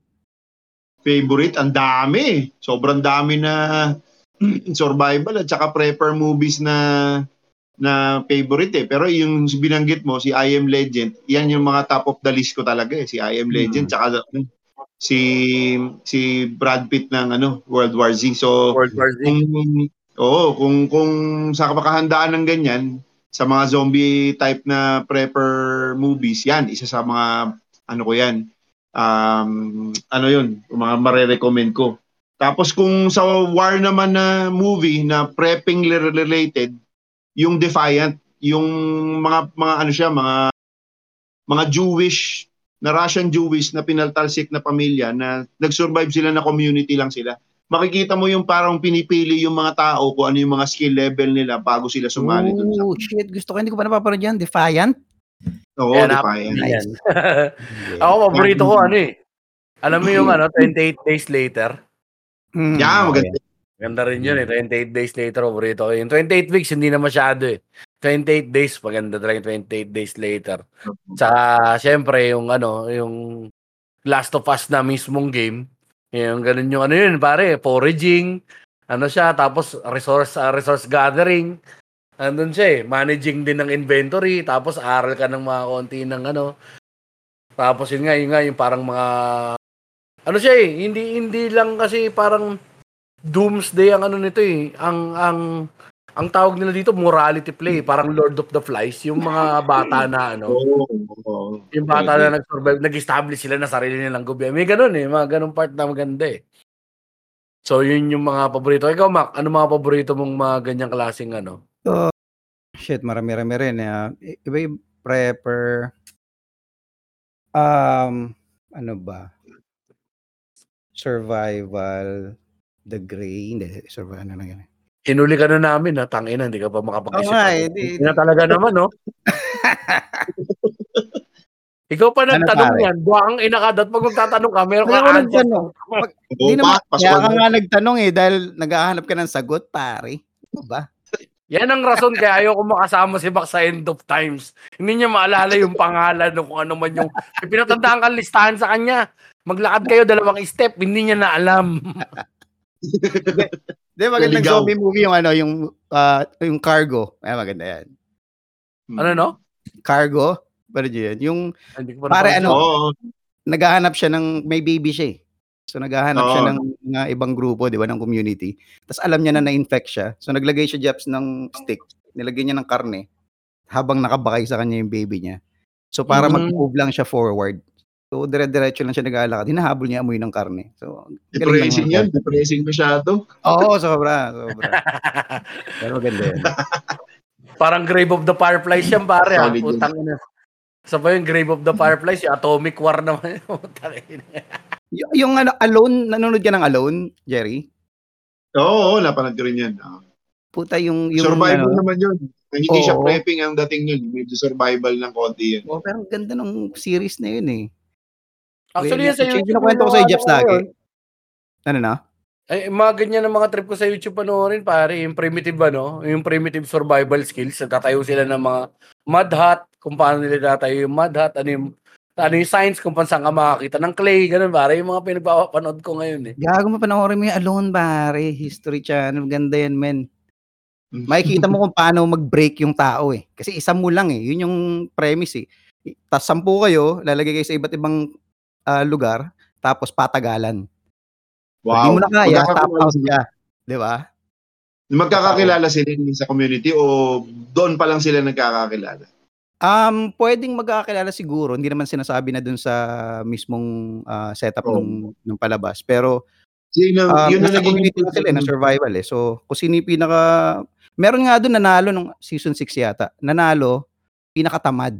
As in, wala siyang ginagawa. Ginagawa niya lang maupo, mangisda, at ma-depress. Kasi writer siya, Jeps eh. Writer Oo. siya. So, yun lang ginagawa ako, niya, maupo, ma-depress, at mangisda. Men, dahil hindi siya kumukonsumo ng enough, ng masyadong energy, nakakapag nasusustain niya yung mga kahit konti lang ginakain niya. Hindi katulad yung mga kalaban niya, Jerry, na sobrang gagaling. Puta, gumagawa ng bangka, ganda ng bahay. Naubos yung energy nila. Yung iba nagkakamali, nalaglag sa tubig, sobrang lamig, syempre hypothermia. Siya pa yung nanalo, men. Kung sino yung pinakatamad. So, ang galing lang. Eh. Makikita mo paano mag-break yung tao, yung parang maaaning na nagsa-psychedelic trip nang hindi naman Oo. nagda-drugs. Pare, so, namali ng tubig, akala niya fresh water yung iniinom niya, puta hindi niya alam yung source ng tubig, puta sobrang dumi pala, polluted pala. Mga ganong shit. Mm. Alone, pare, Mm. highly recommended yan sa History Channel. Pag Okay. Oo, kasi malaking, malaking aspeto rin talaga ng ano, pare, ng, siguro, ng preparedness, yung ano mo eh. Mental health mo, eh, tsaka yung mental fortitude, pare, Oo, tinitrain din dapat. yun. Totoo. Pati bayan yun. talaga Yung, ng ano, yung, yung tinatawag namin PMA, yung ah, positive mental attitude. Mm. Kasi may tinatawag tayo sa survival, ano meron tayong ano, 3 3 minutes without air, 3 days without water o 3 3 weeks without food, kaya mo pa pag-survive. Pero pag 3 seconds pa lang na wala kang positive mental attitude, di mo na alam gagawin mo, mamamatay at mamamatay ka. yes. So, ano yan, kasi yung positive mental attitude, pag ah, matama yung pag-iisip mo, sa usapan pa lang na utak or sa ano, eh, makakasurvive ka. Pero pag doon pa lang, nawalan ka na ng pag-asa, yung hope mo, eh, gusto mo na lang mamatay, eh, wala na talaga. Hindi mo ayaw mo nang huminga, ayaw mo nang uminom, ayaw mo nang kumain. So, PMA pa rin, positive mental attitude para, ano yun, key to survival. Bago ang lahat, bago ang lahat, bago yung paghinga, bago yung pag, ah, pag, pag-inom o pagkain, alam mo dapat yung gagawin mo, yung positive mental attitude. PMA. Positive mental attitude. At hindi lang yan for survival or for uh, prepping. Sa normal na buhay, dapat ina-apply yan, no? Oo, oo, Nakakaranas tayo dapat ng pressure every day. Yung steady lang, ah, kahit pa paano, ah, hindi ka magka-crack under pressure. Tawanan mo lang lahat yung problema o gagawa ka ng ano, lighter moments. Yes. Oh, para magsusurvive dyan yung mga may ADHD. Kasi mga built to last under pressure yung mga may ADHD. Mas mas nagle-laser focus kapag overwhelming ang ang ano eh, ang ah, buhay eh. Ang problema nga lang kung meron ka ring ano, imbis na mania ang umepekto sa depression, ay puta dapos ka. Oh, mas malakas Oo. kumonsumo ng enerhiya rin ng ano, pag utak ang ano, di ba? Oo. Kailangan Oo. ng carbohydrates yan, pare. Utak. Mm. Kaya Hindi o kamote, aming kamote. Oo, pare. Eh, brain food talagang carbohydrates men eh. Yung protein, hindi masyado eh. Hindi niya masyado Yes. kailangan. Mm. Kapag So, ano, kahit- kapag, kapag Hmm. nangyari na kunyari, ito na, biglaan, trahedya, Sir Jerry. Sampung item na kailangang bitbitin. Ano yan, sampu na yan? Sampu Nako, lang. dami Sampu. ko, ang dami kong ano, nasa listahan ko, yung sa, yung meron tayong um, tinatawag na 5 C's or 10 C's of survival. Okay. Yung mga Mm. items na yun, isa-isahin natin. Sa, ilagay mo na lang sa letter C na algorithm. Number one is yung container, cutting, kutsilyo, cutting mo, container mo kahit ilagyan ng tubig mo, tsaka bag. Tapos cordage, panali, para kahit ano, makakapagawa ka ng shelter, makakapagawa ka ng lashing, or even a tourniquet, o panghawak mo lang something sa pang-fishing, so cordage. Tapos yung ah, combustion, um, pan-lighter or fire starter, Mm. or kandila, ayan, combustion. Tapos ano, ah, cover. Yung pinaka-importante sa lahat, cover, yung damit mo, tent mo, shelter mo, o kaya mga, mga items mo, yung pang-cover mo sa paggawa mo ng shelter.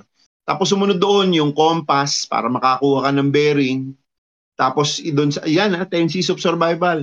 Tapos meron kang ano, cash. Kahit saan ka pumunta sa urban survival, meron kang cash kasi cash is king. Mm. Ah, meron kang pam- pambili ng items na kailangan mo. Tapos meron kang tinatawag na ano, yung um, cargo tape. Kasi yung cargo tape, pwede ka makagawa ng ng ano yan, ng um, mga pang ah, shelter mo rin o pang repair ng items.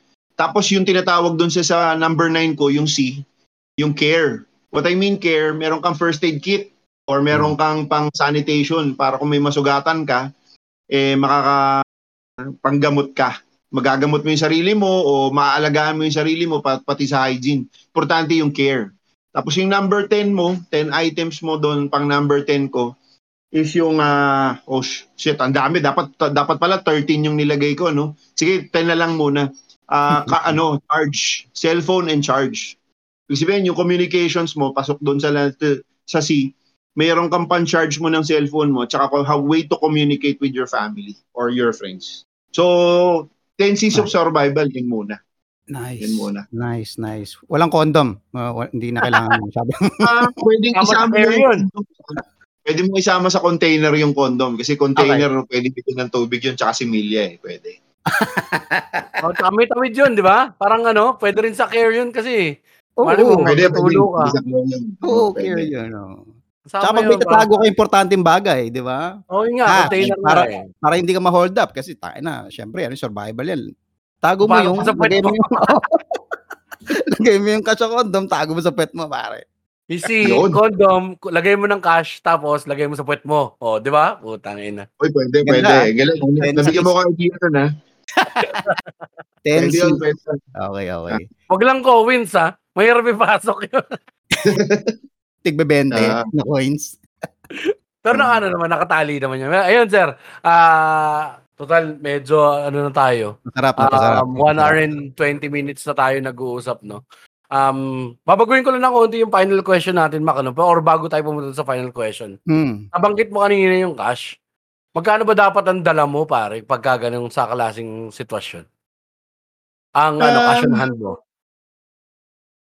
Ako sa akin, kung depende sa location mo eh. Pero kung sa provincial location mo, kahit 2,000 meron ka na eh. Pero kung sa Maynila ka, at least meron ka mga 5,000 hanggang 10,000 na bit-bit parate. Yung pang emergency fund mo, eh, 10,000 minimum. Tapos Liquid naka ano eh. yan, oo, naka 10,000 ka na at least meron kang small denominations, mapa 50, 20-20 o kaya 100. Kasi pag Oh. binigay mo ng 1,000, may bibilin ka, baka wala nang panukli sa'yo, talo ka. Diba? Hindi sukli sa'yo dyan. Yay! Oo, piso play sa'yo. Tapos babayad ka ng jeep eh, wala kang panukli sa isang libo mo. Di maganda meron kang ano, meron kang barya. Mm. Oh, Mac, Card- final question. Cargo tape, hindi nabanggit yung cargo. Eh, Yun ba yung ano, yung duct tape? Parehas ba yan? Yun, pwede yun, duct tape, cargo tape, duct tape. Kaya lang, duct tape talaga yun, pero kasi letter D yung ano eh, yung spelling Oo, kasi kaya. pangit eh, no? Alvin, hindi, hindi tutugma. Okay. Marketing. hindi kasi Bibigyan kita ko sa YouTube yan eh. listahan. Oh, Oo, bibigyan kita ng listahan ng items na yun, kung ano yun. Sige, sige, Gian, Gian. Tayo ng duct tape, ang dami nasasagip. Meron na nakita sa YouTube, yung eroplano niya, yung maliit niyang eroplano, winasak ng bear kasi meron siyang parang naiwan na na chum bucket dun sa pangaisda. So winasak ng bear eroplano. So ginawa niya, dinuct tape niya yung buong eroplano, pare. Oo, oh, pwede yun. pa rin. Oo, actually minor repair ng mga maliliit na eroplano yan. Meron silang tinatawag na alum foil at saka duct tape. Makaka ano yun, makaka-repair ng ah, sheet metal ng eroplano yun. Makapit. Yan yung isa sa mga nasa listahan ko na kailangan ko mabili po yung legit na duct tape at saka yung fire starter. Ang fire starter ba normal lang bang 800 na presyo? O mumurahing klase pa yun? Ah, hindi ko alam eh, pero punta ka kay ano, kay eh, SOS, ah, Save on Surplus, ah, ano Save on Surplus, ano, um, survival. Kay ano yun, SOS yun, survival. Mm. Ah, punta ka diyan, ah, makakamus makakamura ka sa kanila. Tapos punta ka rin sa ano, sa sino ba to? Yung supplier nasa ewan ko kung nasa cash and carry ka, sa third floor ng cash and carry. May mga fire starter doon. Okay. Maraming survival items doon sa cash and carry. Third floor. Parang yung, yung flint na ano ba yan? Yung ginagano ng ano, Oo, chilyo. men. Oo, men. Parang kailangan natin may ganun tayo eh. Actually, Oo. kahit hindi ka ganun eh, mas maganda pa rin meron kang big lighter na 10 piso lang sa Alphamart. Maka mas maigip. Yun nga yung nakakatawa doon, Jerry, di ba? Isipin mo, survival, ready ka. Kasi may nakita ko sa Shopee, yung mga naka isang bag na lahat ng kailangan mo. Tapos, since binili mo sa Shopee o China shit siya, nung kailangan mo na, hindi na gumagana, alam mo yun? Ah, diba? no? Oo. Tapos, meron ka lang palang 10 piso na lighter sa Alphamart mo lang binili pero solid na, di ba? Ganun Oo. lang. Oo, hindi mo naman kailangan gumastos eh. Minsan, kailangan mo maging practical. Sabi nga nyo dun sa ano nyo, minimum wage lang yung tropa, pero Hmm. makakabili ka lang. May extra ano ka lang dito, makakabili ka ng mga items na sa Alphamart mo lang mabibili pero makakasurvive ka na. Totoo naman. Totoo naman. Oo. Mga ganyan din. Dapat para dapat practical pa rin, hindi masyadong magastos kasi pag ang isa sa component ng pagiging prepping is yung financial prepping eh. Dapat ano ka, wise ka rin gumastos kasi karamihan sa mga preppers ngayon na overwhelm eh. What I mean Hmm. na overwhelm, gusto nila lahat mabili agad, nagmamadali sila o kukunin nila agad yan. Gusto nila Hmm. ma-absorb at tutunan lang lahat yan. I-end up na ano sila na overwhelm o kaya yung tinatawag na ano, analysis paralysis. Nangyayari yan kasi sa sobrang dami nilang gustong gawin o gustong mabili, hindi nila alam na ano yung gugustuhin nila, na paparalyze na sila, hindi nila alam tuloy kung ano yung gusto ba talaga nila. Mismo. Buti na banggit mo yan kasi meron kami tinatanong dito sa ah, podcast namin bago matapos yung episode, ah, Jerry. So, ah, for ikaw, um, knowing na ika na, nabanggit mo yung mga financial na ganyan, na paging practical lang, hindi mo naman kailangan gumastos na malaki. Sa tingin mo, sa sitwasyon mo ngayon, sa lifestyle na meron ka ngayon, magkano yung kailangan mo para ma-sustain yung lifestyle na yan in one month? Na komportable ka. Oo, na komportable ka. One month. Sa amin kasi ngayon, we, we produce our own food eh. Nakakakuha kami nun, tapos kumikita pa kami dahil nagbebenta nga ako ng baboy at uh, manok. So, hmm. meron kami talagang extra income bukod sa aking regular na trabaho. Pero sa akin, just to survive with three, tatlo kayo sa pamilya. Whereas schooling ah, mahal kasi schooling eh. Whereas hmm. schooling, para makasurvive ka, at least mga 15. 15 mil para masurvive nyo comfortably yung pamilya no on a monthly One basis. Month. Kasama na kuryente, tubig, internet, pasok na 15 eh. Tapos pagkain nyo, uh, modest lifestyle. Tapos ang pagkain kasi kung araw-araw yan, kung nagmi-meal planning kayo, yung tinatawag na meron kang plano sa pagkain nyo, walang nasasayang na, papa, na pagkain eh. Doon kasi mostly napapagastos ng tao eh. Uh, walang meal planning kung ano yung kakainin, natatapon, nasisira lang sa refrigerator, uh, natatapon lang sa kaning baboy. So, kumakain sa labas, malimit kumakain sa labas. Eh. Pero uh, if you plan your meals, walang walang tapon na pera. Baka mas makakatipid ka pa surprisingly Jeps no? Parang ito yung pinakamababa na narinig natin. Kasi parang normally sa mga nakakausap namin parang ano ba 50 parang 30 yata yung pinakamababang narinig natin Jeps 30 no? yung pinakamababa. Oh pero magkataong grasa siya si Ramon Bautista. Di yan yung difference ng ano nga dahil nga practical survivalist at saka prepper siguro pare. Oh kasi meron oh. naman siyang ano eh may may food source eh. Hmm. yeah. Yun yung yun yung maganda namin. May food source kasi kami. Meron kaming itlog may manok kami tapos uh, pag nagkatay kami ng baboy, I make it a point na nagsisave ako at least mga tatlong kilo na hindi na pang market. Alam mo yung yung hindi na siya pork chop, hindi siya pigi. May matitira at matitira doon, yun inuwi na namin. Ah, oo nga, no, yung ano, parang mga trimmings din sa inyo Oo na. naman, amin na. Yung mga laman oh, loob nga ng bulok eh, sawan-sawa na nga ako sa paa, tsaka isaw eh. Si ano nga yung biyenan ko na 'di ba naalala mo farmers yung lola ni nanay ni Oo. ng biyenan ko no, ng mother-in-law ko 'no. Ang ano nila, meron silang palayan. So hindi ang ang ano na number one nun pare, number one priority nila is hindi magbenta. I itatabi nila yung pansarili nila sa kamalig, the rest Mm. ibebenta. Yung sobra yun na ibebenta, baligtad. Unahin ko muna mm. yung stockpile ko bago sila magbenta. Gano'n yung mga tao rito eh na ay doon sa Bicol. Eh. Doon nga, sa bagay totoo naman, kung may food source ka, di ba naalala mo, survive ako ng 100 pesos a day. Hmm. Dahil nga na, puta, malunggay, dampot na ako doon. Tapos, ang bibiling ko na lang, alam mo, pampalasang protein, bibilin na ako ng chorizo. Magkano lang ang hmm. chorizo? 20 pesos, pare. Tapos, ano, sibuyas bawang. Dalawang pirasong siba, sibuyas. Isang pirasong bawang, eh, nasa probinsya ka na, medyo mura-mura pa yung mga ganun. Hindi, magluluto ka na. 100 pesos may ulam ka na. Gisa-gisa lang. Sa probinsya kasi, sa, sa Jeps, sa probinsya kasi mas mura pagkain eh.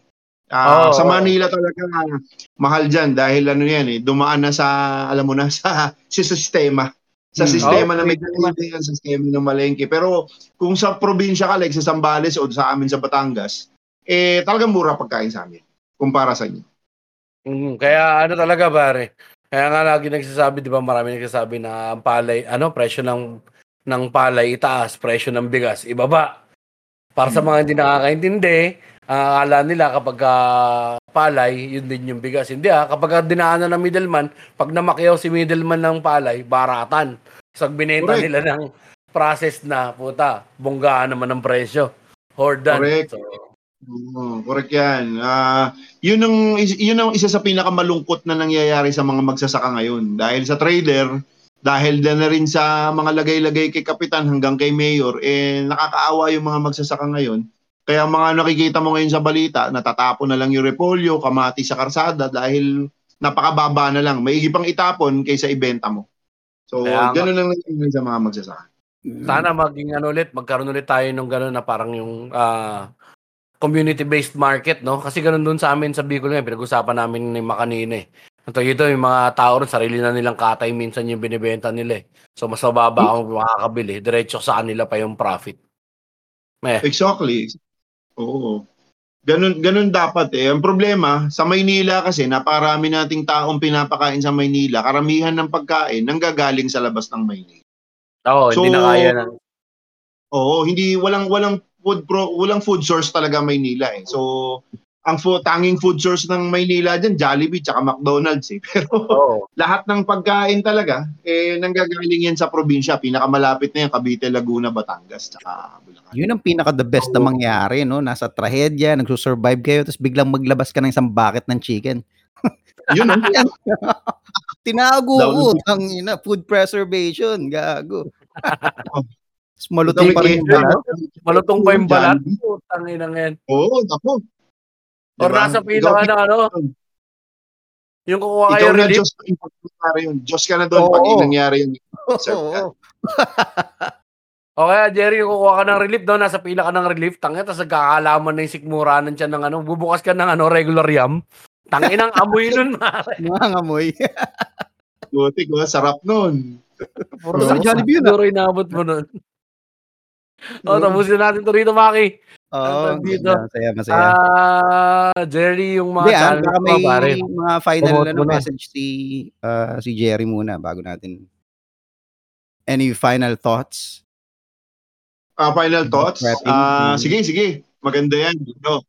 Ah, sa ngayon, ang final thoughts ko lang ha, before I say my thank you to both of you, eh, ano, um, maganda yung topic nyo eh. Napapanahon yan. Sabi ko nga kay Mac noon eh.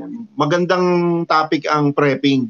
Kasi ngayon, ang prepping kasi hindi na lang yan parang yung pag na, noong, noong panahon na parang mukha kang si Raulo dahil ba't ka naghahanda ngayon? Mm. Ngayon ano na yan eh, napapanahon na. Nasa mainstream media na nga rin yung ano eh, yung prepping eh. Mm. Tapos ang ang maganda kasi sa prepping ngayon, nagkakaroon na ng awareness ang mga tao.